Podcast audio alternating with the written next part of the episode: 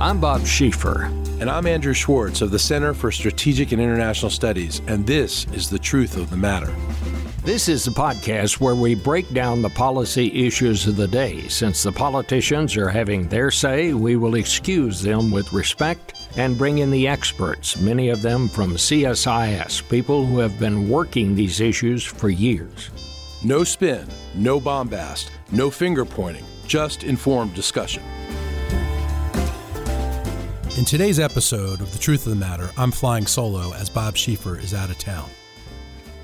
To get to the truth of the matter, and by the way, this is also a crossover with our Impossible State podcast, I've asked my colleagues, Dr. Victor Cha and Dr. Steve Morrison, to come on today to talk about what South Korea is doing to fight COVID 19 and to trace what's going on among their population and could it be applied to what's happening in the United States. Victor, could you tell us a little bit first about your piece in Foreign Affairs, which is in the current website? It's on the front front page of the website. South Korea offers a lesson in best practices is the title of the piece.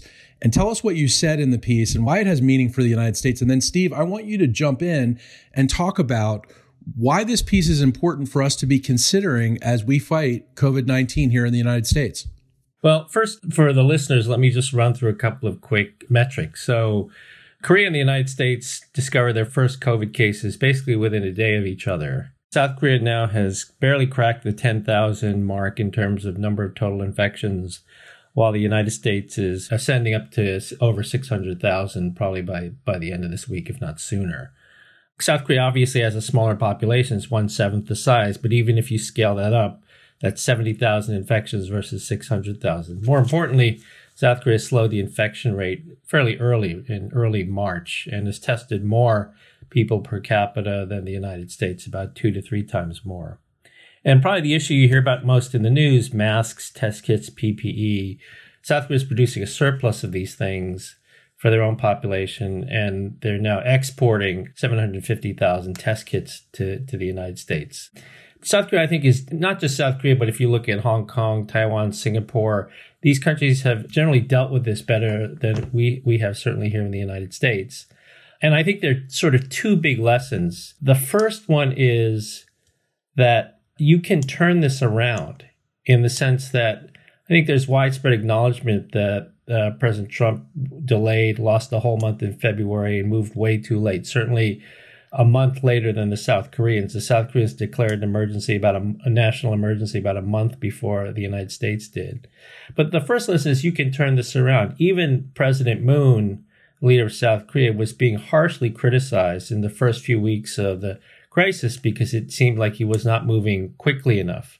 There was actually a petition signed by over a million Koreans online wanting to oust Moon from office because they thought that he wasn't dealing with it quickly enough and that he was like Trump. He was saying everything's okay.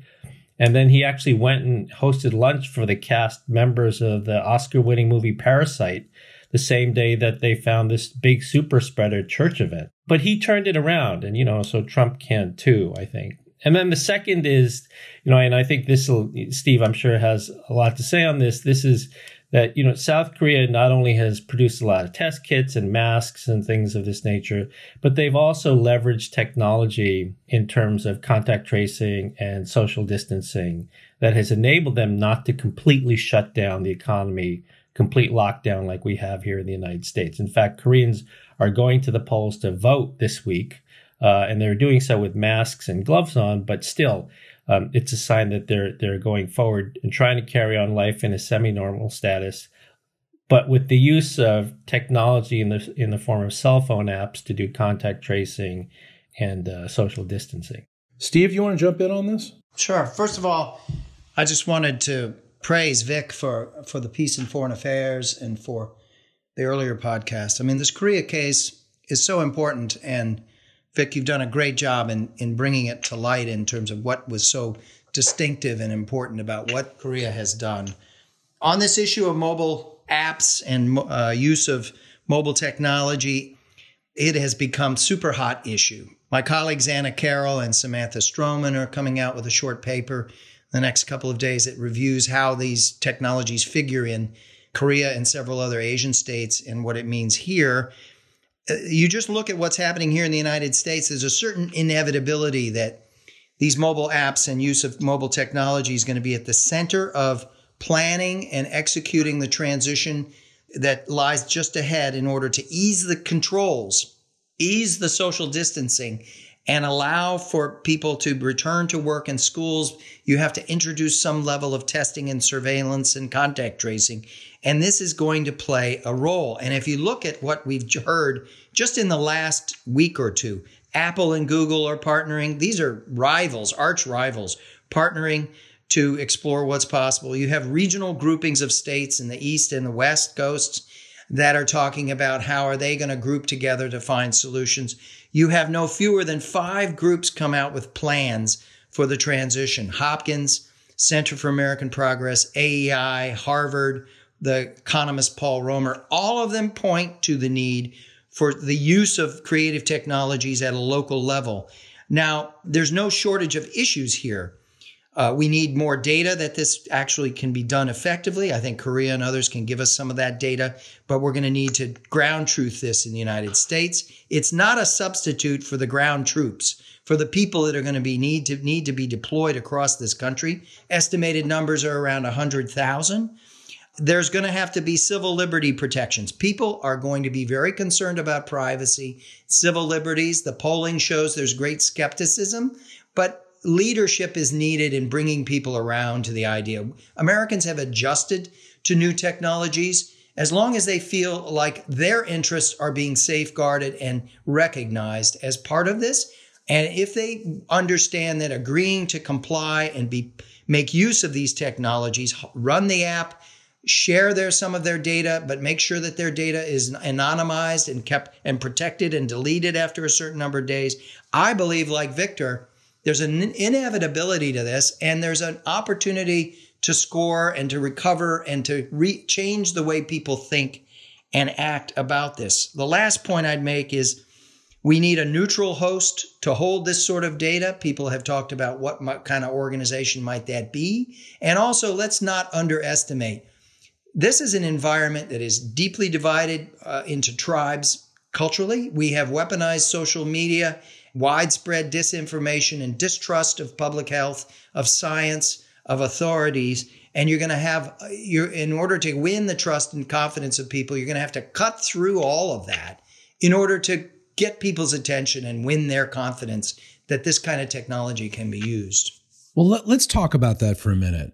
With such widespread distrust, with such polarization in this country, not just political polarization, but class polarization, racial polarization.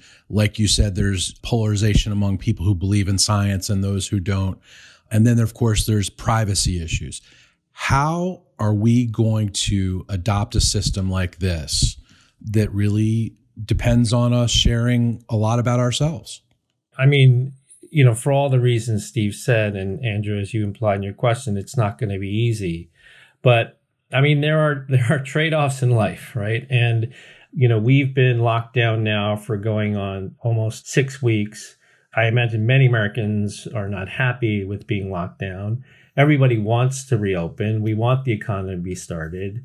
But absent, you know, a, a universal testing regime, which we don't have in the United States, absent a vaccine, which is not likely to come for a year to 18 months, if we still want to reopen the economy, we have to have um, some form of contact tracing that will enable us to feel confident when we uh, go back to our jobs or take the bus or take the subway, things of that nature.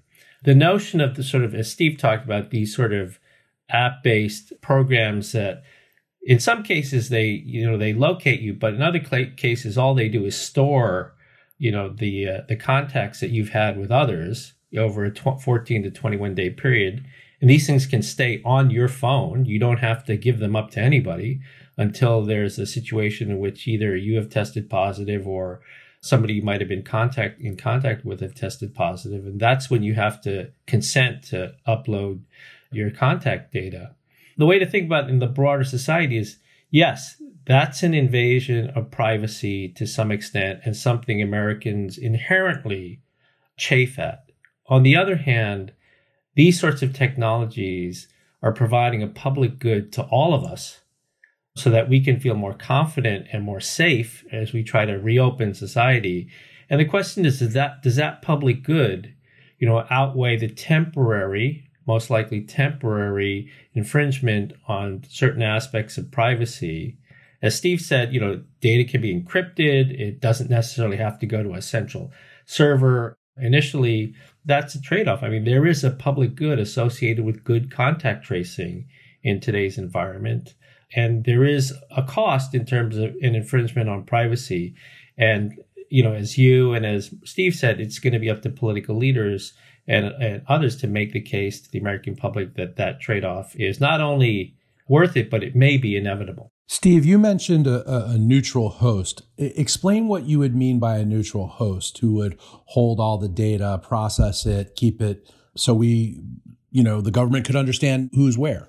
Well, we've had scandals over the abuse of, of private information by groups like Facebook, right, in the 2016 election cycle.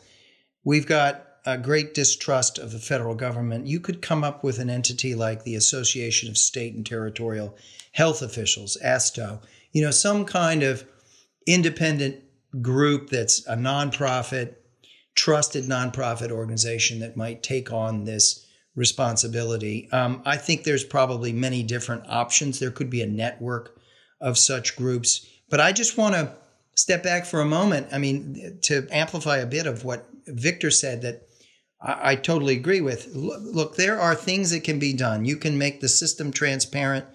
You can limit the collection of data, security, and storage of the data to within the United States. You can make sure the data is deleted without, within 45 days and, and anonymized.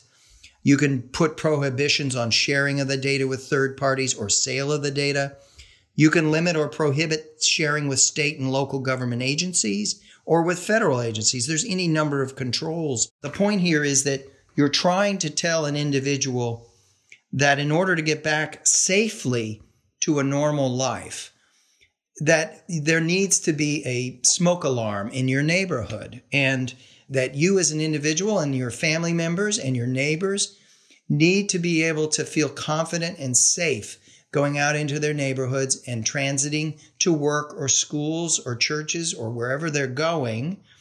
And yes, there's a trade off, but you're going to do the maximum extent possible to make sure that you're respecting privacy and civil liberties while accomplishing what you need to know, which is to give you those alerts that convey your status to others and other status to you so that you know when you're navigating the environment what is out there.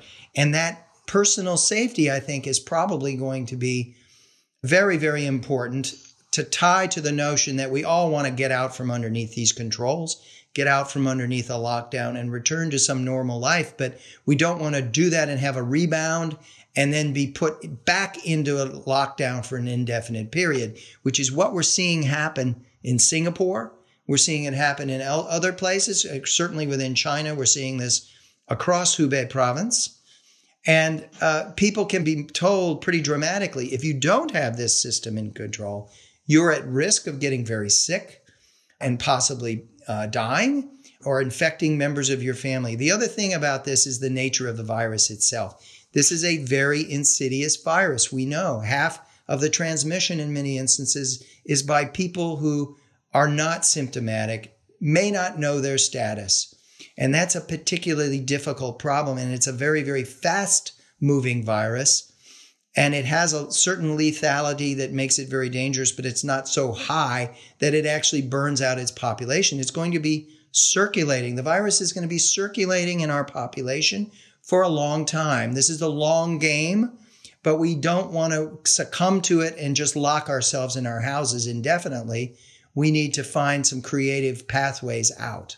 It also might not be the last virus we deal with. Oh, I'm sure it's not. And and until we get to a vaccine or until we get to herd immunity, which means that say over 90% of our population has been infected with this, which is not what I would wish, but a vaccine is at least 18 months out and then getting it distributed universally among Americans. So we have this period in time, which could be longer than 18 months, could be three years or five years, We need to be thinking how do we get these kind of technological localized screening and surveillance and follow up so that as we get outbreaks, we get cluster outbreaks, we can chase them down very rapidly and arrest them, isolate those, do the contact tracing. And these sort of mobile apps are going to be very instrumental in all of that processing. So, on that last point that Steve made, I mean, you know, one way to do it is just to suppose someone tests positive and you're like, okay, tell us all the people you were in contact with in the last, you know, two weeks or 16 days. I mean, it's very hard for people to remember that, right?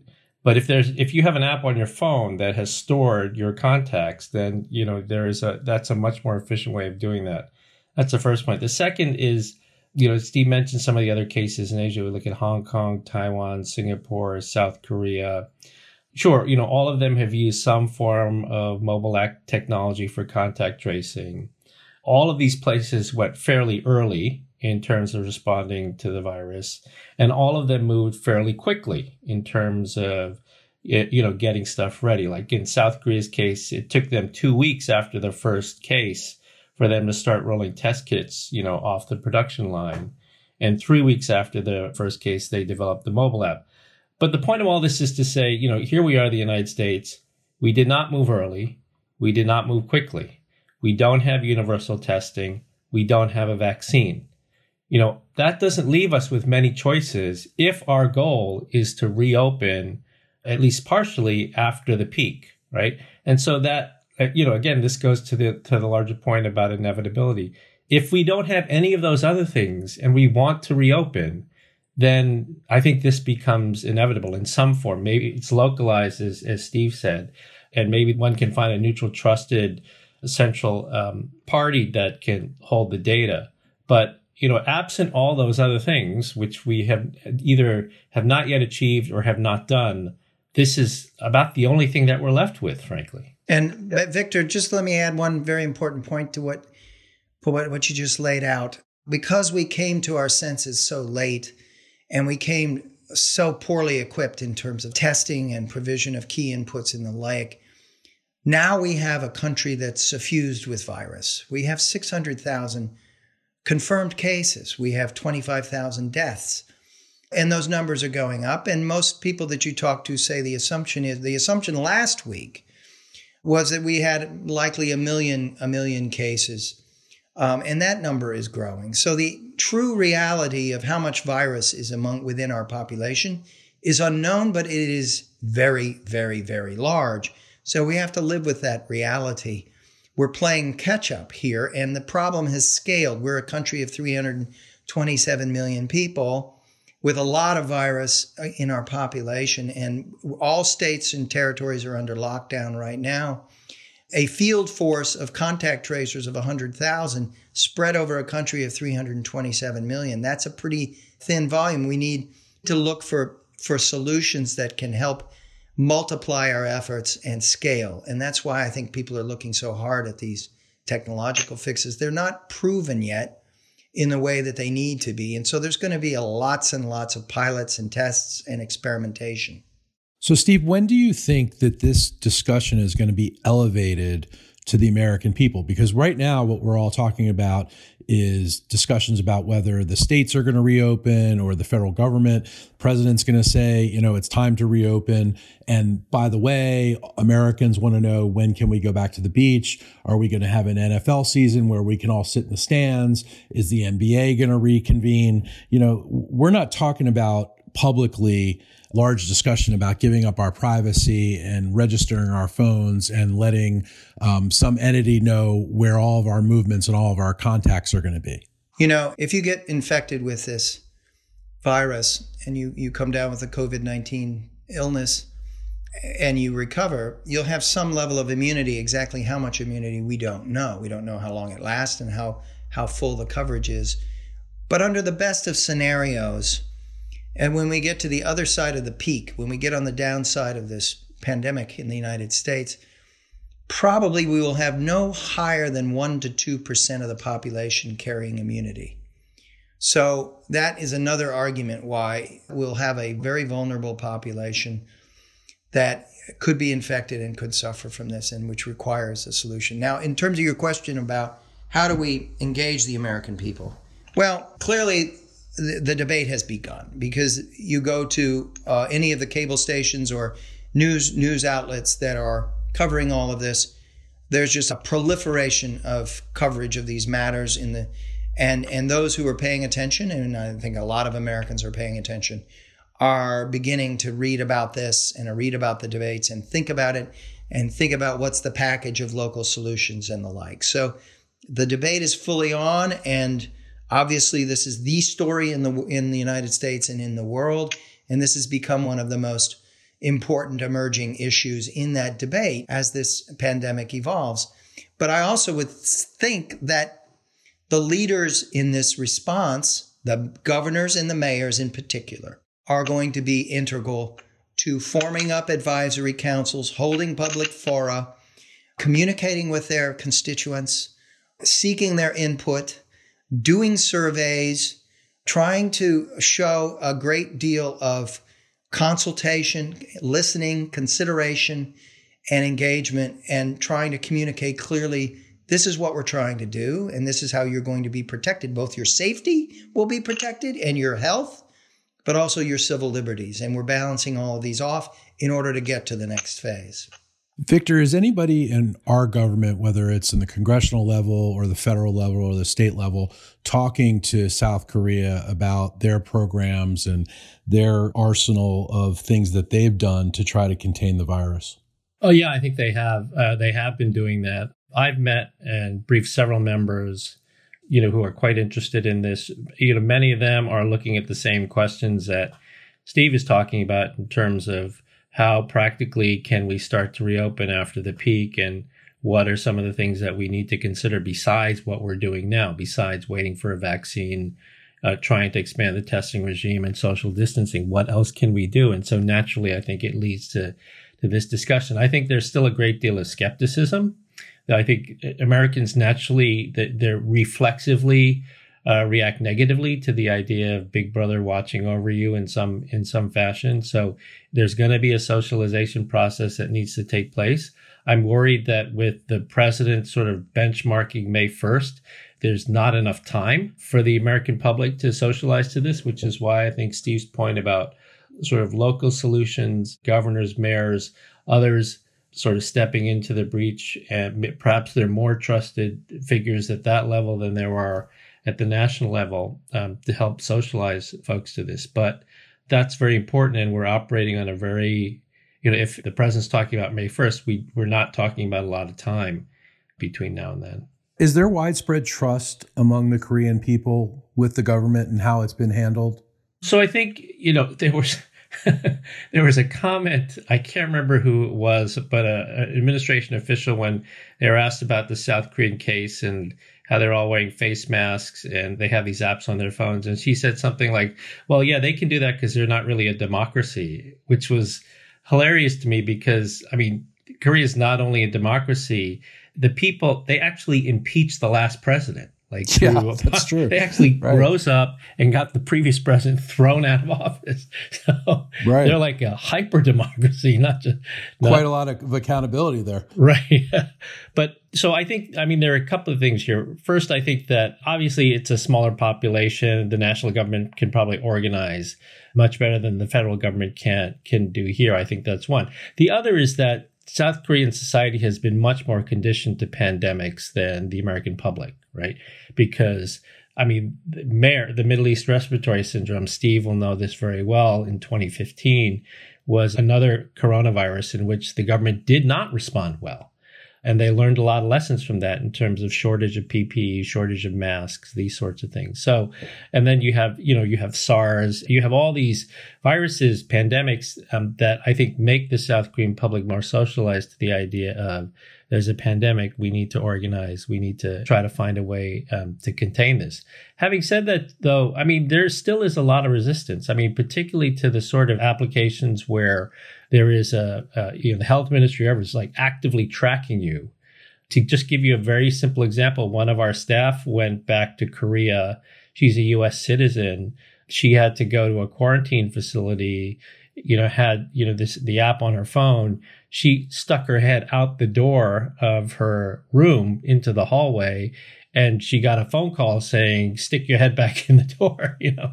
So, wow. I mean, I think that's sort of Big Brother locating that we've seen that used in Korea. And I think there are people, certainly in the United States, who would be very resistant to this. But some of the other ideas that Apple and Google and, and some of the apps that they've used in Singapore don't so proactively track location of people, but really focus on collecting contacts. And as Steve said, if that's anonymized, if it's encrypted, you know, if it's something that with consent, you can turn that over to a central authority, that might be more amenable to an American public that inherently, you know, reacts negatively to anything having to do with invasion of privacy. We're also starting serological surveys in order to try and determine um, who has been infected and who may now be immune.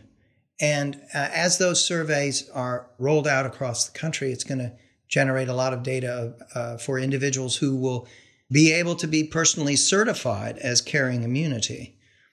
And that's the sort of certification that you could that you would need to prove to people in various forms and could be carried with you. And and that's another very important dimension of what's going to be happening in this next phase. On the question of how to win trust and confidence of people, the issue of privacy in the use of your mobile devices is not a new issue. We've been working our way through this for the last 15 years. And uh, this is our population is not naive to these considerations. I think our population is very sophisticated about the use of these devices and they simply want to know what is going to change and how is it going to change. And they want to be part of a consultation, a new compact, a negotiation. In terms of the, what parties need to be brought to the table and rally around solutions. Obviously, the faith community, the legal community, employers and unions, health providers. And we need to be very, very careful that we're not disadvantaging those workers who are now unprotected on many of the service jobs.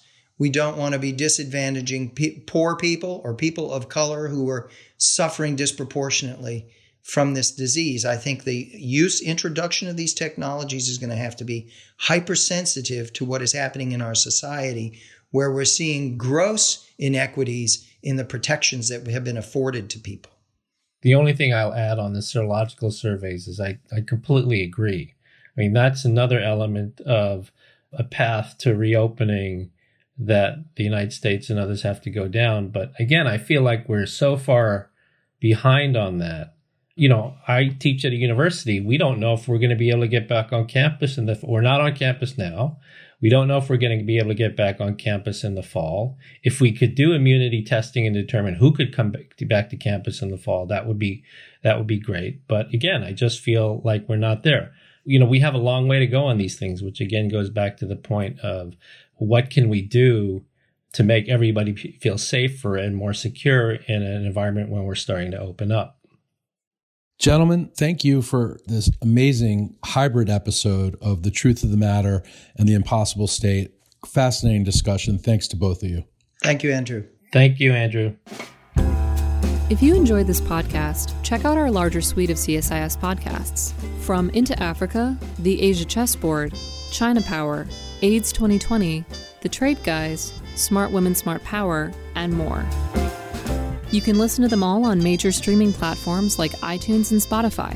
Visit csis.org slash podcasts to see our full catalog